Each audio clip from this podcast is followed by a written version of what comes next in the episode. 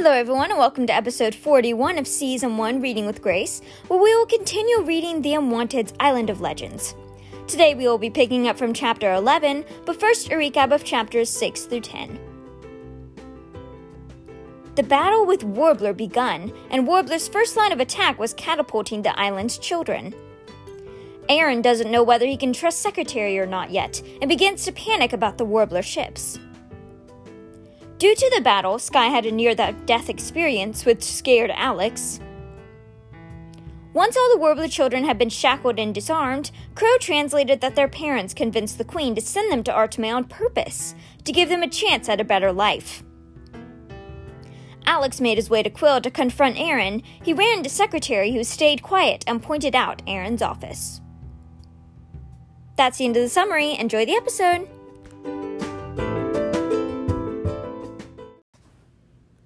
11.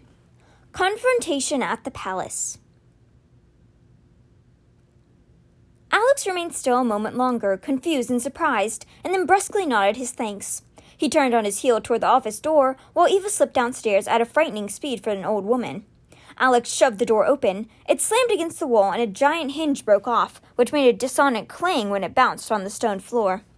The high priest Aaron Stowe jumped out of his seat, yelling out in fright. His pencil went flying, and the paper he was doodling on slipped to the floor. What do you want? Aaron demanded, once he realized it was his brother standing before him. Secretary! But Eva Fathom had been swift enough to make it outside and arguably out of earshot. Alex caught a glimpse of her from Aaron's window, walking along as if she hadn't heard.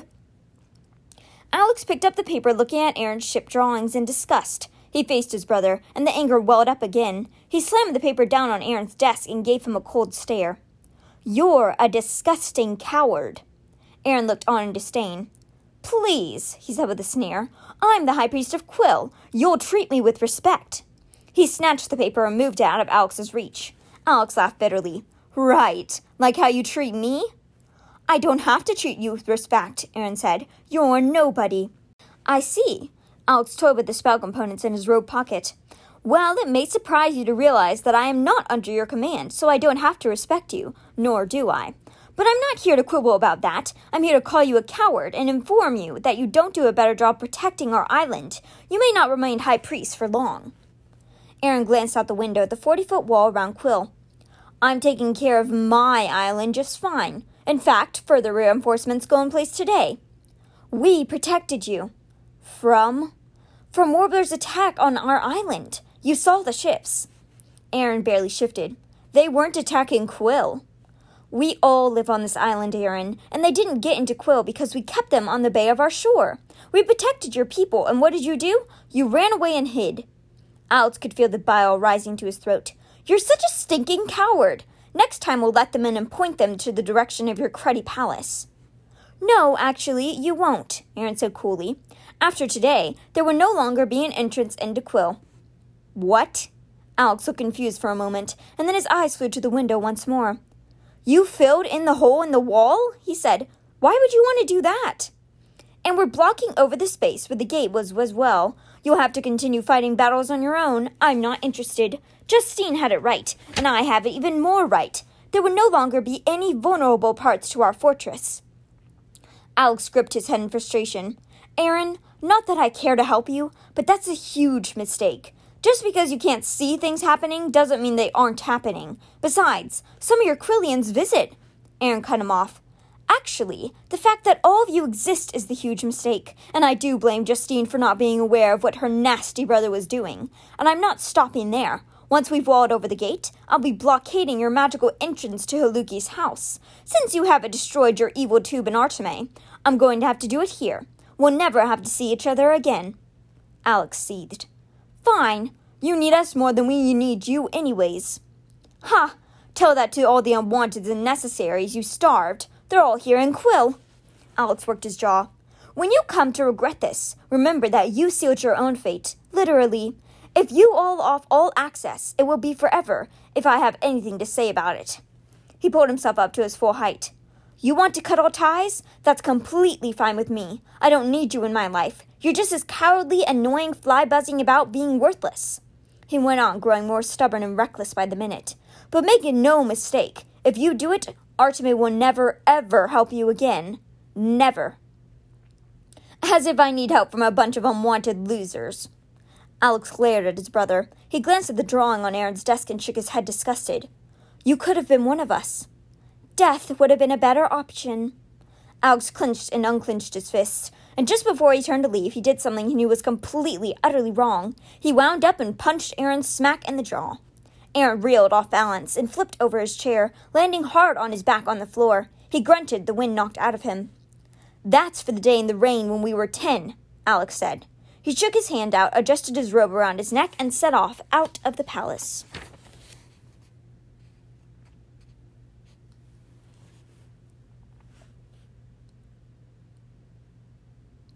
Twelve. Paying respects. Instead of heading straight to Aluki's house to take the two back to Artimé, after he released the spells he put on the guards at the gate, Alex found himself wandering through the sectors of Quill. He ignored the glances from Quillians and walked stone faced in one particular direction as though propelled there by a mystical force. Soon he found himself in the ancient sector, standing in front of the burial grounds. Alex hadn't been here in years, not since he was a little boy, spending the day helping his father dig graves. How grotesque, Alex thought now, about this job that could have really been meaningful. But here in Quill, it was ordinary and emotionless when you knew no one you cared about the dead. There was no mourning. As he thought about the grave he sought, he began to worry that Aaron had turned it into some sort of mockery, a reason to rejoice. Alex imagined a sign celebrating the death of the farmer himself, the death farmer who had tricked all of Quill for dozens of years, who had defeated Quill once already, to the High Priest Aaron's great shame. Alex wished he'd demanded to bury Mr. Today's body himself, back when Aaron had delivered the Major's robe to him, but by then it had been too late. He picked up his pace, dreading what he might find. He walked over to the small building and began to read the names of the recent dead. He scanned the list, recognizing a few surnames Quillians who had died in the skirmish that broke out after Artimé disappeared. And then he saw it. Marcus Today, 8925. 89 25, Alex whispered. He dodged an unnecessary worker and headed over to the burial area, searching for row 89. When he found it, he swept his eyes down the row, expecting to see some sort of display taunting the death of the great mage of Artimé. Nothing stood out. Alex made his way down the row, counting out the mounds of dirt, until he came to great number 25. It looked like all the others, completely forgotten. He was a distant memory here, just like everyone else. Alex knelt down, placing his hand on the top of the hot dirt. It felt like he should say something, but there was nothing adequate coming from the void inside him, so he remained quiet and stared at the dirt as a bead of sweat dripped from his temple to the tip of his nose and landed on the grave. After a time, Alex rose. Heat hearted, he turned back toward the road, but on his first step, he kicked something in the dirt alongside Mr. Today's grave. He bent over and picked it up, shaking off the dust. It was a dried flower. Sort of, anyway. It wasn't like any flower in Artimé, but Alex felt like he'd seen a flower like this before somewhere.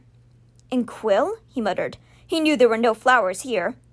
Oh, he said after a moment, the favored farm. He'd been there on a few secret excursions, stealing food when all was lost in Artimé.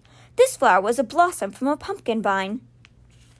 He gave it a quizzical look and set it on top of Mr. Today's grave. Someone brought a flower for you, he murmured. How strange. I wonder who it was.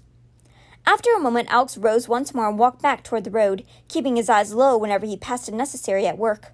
He knew that his colorful robe he couldn't help but stand out, but he didn't want to talk to anybody. Artimé, with its injured and its new inhabitants, called out to him. He had to get back. As Alex turned out of row 89, a familiar, stooped figure caught his eye. Alex's stomach clenched and he took a sharp breath.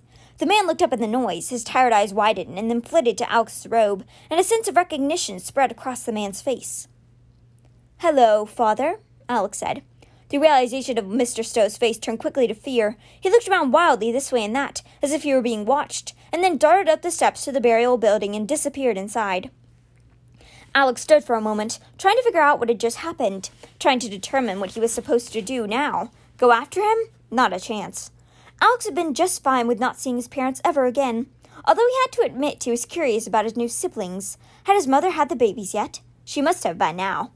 He frowned at the door to the burial building, when his father didn't return, Alex shrugged and headed down a street that cut through the heart of Quill, out of the ancient sector, and through the wanted sector. He skirted the amphitheater and the commons where he had been purged, and went down a row of houses in what looked like to be a deserted, necessary neighborhood. Deserted, Alex thought with a snort, because all the necessaries had escaped from Quill to Artimé, not the other way around. Sure, Artimé had lost a few people like Cole Wicket, to Quill during the tough times. Alex wondered what Cole was doing now, but the majority of the movers were moving into Artimé, not out of it. As he pondered the whereabouts of Cole Wickett and company, Alex came across two neighboring houses with a strange, bluish white glow coming from the windows. He looked from one house to the other, scratched his head, and looked again, wondering if the desert heat and quill was making him see things. After a moment, he shoved off, leaving the mystery unsolved, and pushed onward to Aluki's house. On the step, he hesitated, thinking about Aaron's plan to cut all ties. Goodbye forever, I guess, he said to nobody. With a shrug, he went inside the house to Aluki's office, stepped inside the tube, and went home.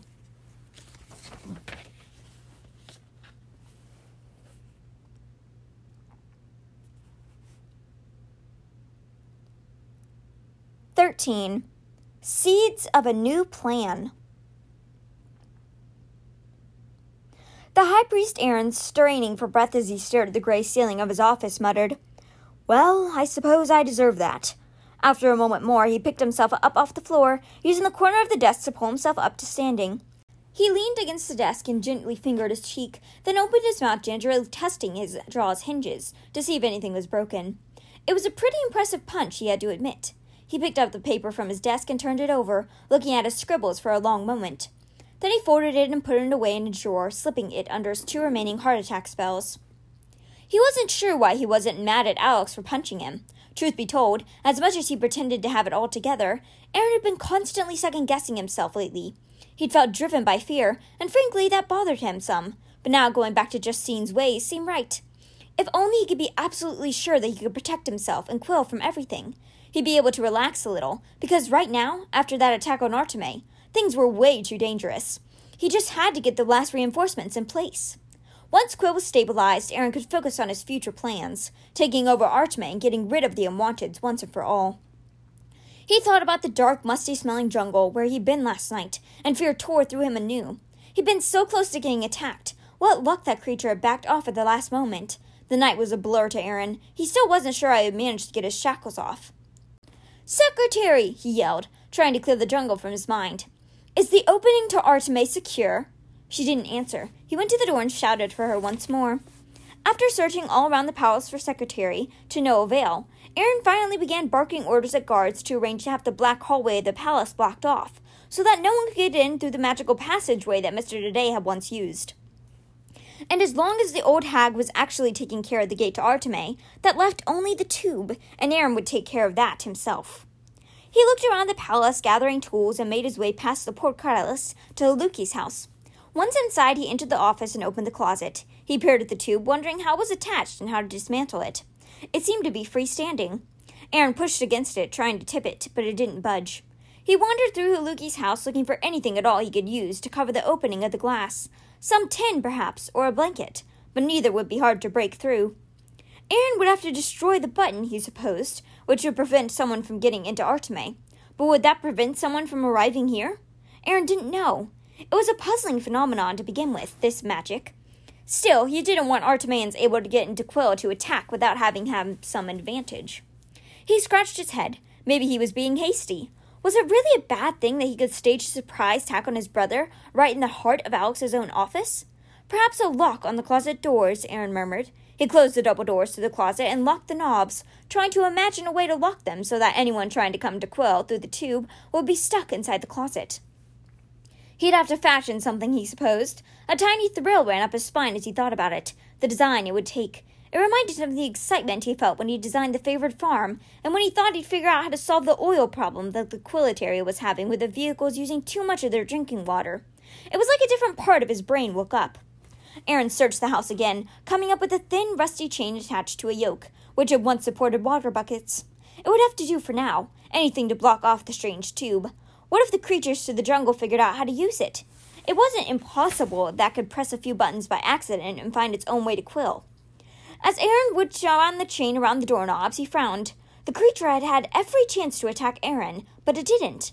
It was like it understood Aaron's words. Did it? Could it possibly? No, Aaron said, almost embarrassed to think it. But why else? Did it somehow sense that I'm the High Priest of Quill? There in Haluki's office, it sounded ridiculous, but so did a magical world called Artimé, yet that existed. Still, he wondered. The thought of the creatures from other realms obeying his commands was enough to get Aaron's blood pumping. If he could command creatures like that, it would be so much easier to take over Artimé. As he worked the chain, his fingers slowed. Aaron bit his lip. It was daylight now. Perhaps. He stood there contemplating for a long moment, and then, slowly, with trembling fingers, he worked the chain the other way until it slithered to the floor at his feet. The closet doors popped open, and once again, Aaron stepped inside.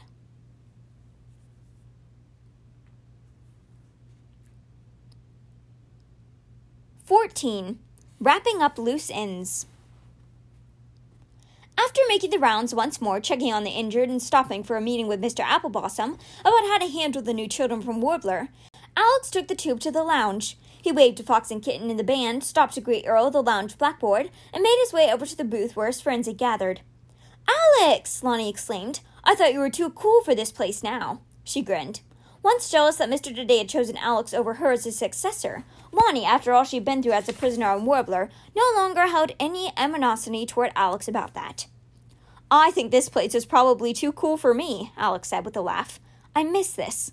He squeezed in next to Sky, who was feeling back to her old self now that she could breathe. She smiled and dropped her eyes as she scooted to make room. At least we're all together again, Megan said, and Sammy nodded. Sean and Carina came over and pulled up chairs to join them, and, as it was crowded, Sean tapped the table and the entire booth grew a bit to accommodate them all. He signaled to the lounge server, who in no time brought out a round of creamy orange drinks for everyone. How are the injured? Lani asked Carina. Lots of them have been fixed up and sent to their rooms already, Carina said. She leaned her head back against the seat, tired from a long day in the hospital wing. Most had scrapes, bruises, that sort of thing, a few deep gashes, a handful of concussions, and some broken bones, but everybody is stable. That's good to hear, Lani said. Henry's really developing his skills for medicine, Carina added. He's keeping everybody comfortable and relatively free of pain, which is something we weren't able to do the last time we had a battle, so I think we're really improving. That would be good, Sammy said, remembering the fight he once had with his father. When Mr. Appleblossom had come to his aid, his face had ached for days. Are you feeling all right, Sky? Sean asked. I'm totally fine, Sky said. Her bronze cheeks deepened in color. I just feel kind of stupid about it. I mean, what kind of idiot inhales a rock? The group laughed, and Megan said, Well, that boulder did explode into a billion pieces right in front of you as you were casting a tuba spell. How could it miss? Well done on that, by the way. Alex glanced sidelong at Sky. You're casting spells now? he asked. She shrugged. I had the components. Figured I'd try at least. She did it too, Megan said. Third attempt, Sky added. Alex smiled. He knew not to say anything. He'd learned a lot about when to shut up from Lani since they first found themselves here in Artimé. He knew that Sky jumbled feelings about whenever she belonged in Artemis, and whenever she was created enough to do magic. As much as he and Megan tried to explain to her that everybody in the world was creative in their own ways, Sky kept her distance when it came to embracing the unwanted status. Not because she didn't feel worthy, but because she wanted to prove herself valuable without being magical, which she had multiple times.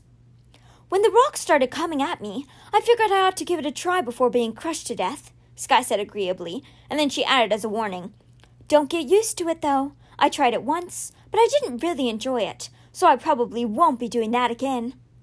You never have to, Alex said. He sipped his orange cream, and the others fell into a pleasant silence. It was good to be together. I saw my father today, he said. First time since the purge. Megan frowned. On purpose? Did he come here? No, I ran into him when I went into Quill to take care of a few things. He rubbed his sore knuckles. Aaron, for one. He's planning on walling over the gate between Artimé and Quill. He's going back to Justine's ways and then some. Fear, fear, fear, Sean said, his voice angry. And what about the people who like to go back and forth now? They have to choose one place or the other permanently? Alex shrugged. Don't get too worked up. I figure we can blast the wall down any time we want. It's not like they'll notice. Nobody in the government ever comes near the gate anymore. Oh, Sean said. After a moment he chuckled. I hadn't thought of that. Alex sniffed. That's why I'm the mage around here. Sean punched him lightly in the arm. I guess that's why they pay you the big bucks. Sammy frowned. Huh? Carina waved him off. Never mind, Sean. He's been reading some of the new books and washed ashore this afternoon. That was a line from one of them. We have no idea what it means, but it seems to fit. New books, Lani explained. Where? They're spread out on a table in the dining room, drying. Where'd they come from? Alex asked. Probably that thing that exploded in the sky, Megan said, slurping the last of her drink. Ah, Alex said. He'd forgotten about that and all the craziness of the attack. I suppose in the morning we ought to recover it and pull it ashore. The plan is already in place, Carina said. I'm going to head it up if that's okay. That's great, Alex said. Thanks. Now I just need to figure out what to do with all the warbler children in the long term. I talked to Mr. Appleblossom and I think we should observe them for a while before we trust them to run around completely freely, don't you? Everyone but Sky nodded in agreement. It's not like they're in jail or anything. Mr. Appleblossom is keeping them entertained, Megan said. I'm helping, along with a bunch of others. I think they're telling the truth about their parents sending them, Sky interjected, but I understand why you need to be careful. Alex flashed her a sympathetic smile. If they'd all washed ashore on rafts, it would be different. I know. I get it. Alex reached under the table and squeezed Sky's hand. She squeezed back. Good, he said. Well, that frees me up to prepare for the next big thing. He turned to look at Sky full on. Are you finally ready to rescue your mother? Not quite, Sky said, rolling her eyes. Let me think of five other life threatening things to do first. She grinned. Alex blushed in return. Every time Sky smiled at him, he thought he had lost half his brain. Well, I'm ready, Samheed said, excitement building in his voice. Miss Octavia says we're good to go whenever you are. He was eager to be on rescuing ends of thing this time. We should be all set in a day or two. I just have a few things to prepare first, Alex said, turning his focus back to their next task. How does that sound? No one hesitated. They were ready. He shoved his empty glass to the middle of the table and got to his feet. Carina, keep me posted on that that thing out there in the water. And Meg, let me know how it's going with the Warbler children. Make sure they have everything they need, you know, to give them comfort or whatever. The idea of Warbler parents trying to give their children a better life still astounded Alex. When they tubed back to the main entryway of the mansion and said good night, Megan pulled Alex aside. That must have been quite a shock seeing your father. What did he say to you when you saw him? she asked. Nothing, Alex said. Not one thing. He thought about the strange, frightened look on his father's face. He took one look at me and went the other way. Megan nodded sympathetically, both of them sorely reminded the fact that there were still some things magic can't fix.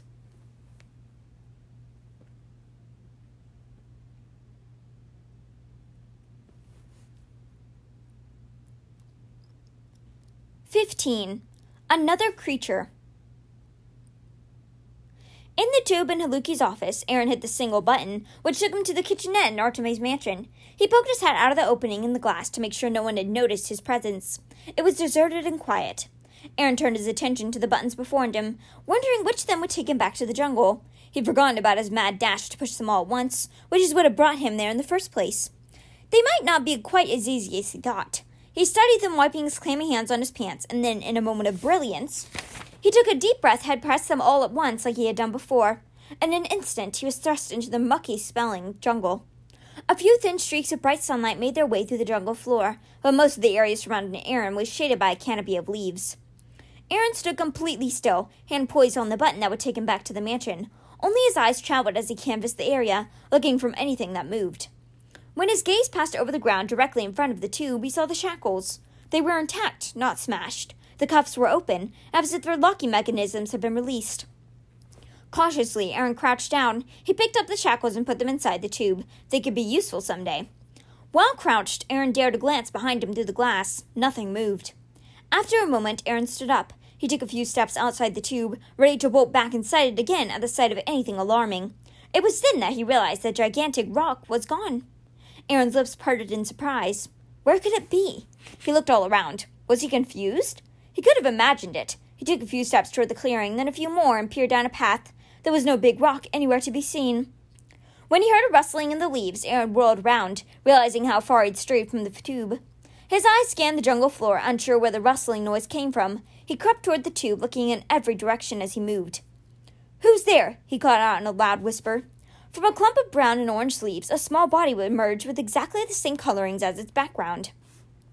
He had the floppy ears of a dog and the wagging tail of a dog, and for all matter of speaking, he quite probably was a dog, although his strange brown and orange coloring threw Aaron a bit. The dog smiled, his two perfect rows of tiny, pointy teeth fitting together like puzzle pieces. Aaron ran for safety in the tube. The creature continued smiling pleasantly and dipped his head almost as if to bow. His ears brushed to the ground. Did d Do you know who I am? Aaron asked. The dog tilted its head. Aaron took a step toward it. I'm the High Priest of Quill. The creature's back end tag wailed, his tail slapping lightly against a sapling. Aaron looked around. He didn't see the large black creature anywhere, so he took another step toward the friendly little thing. The dog stepped closer to Aaron, too. Just as Aaron leaned forward to pet him, the dog leaped at him with a shriek, mouth open wide. He dug his tiny, sharp teeth into Aaron's arm.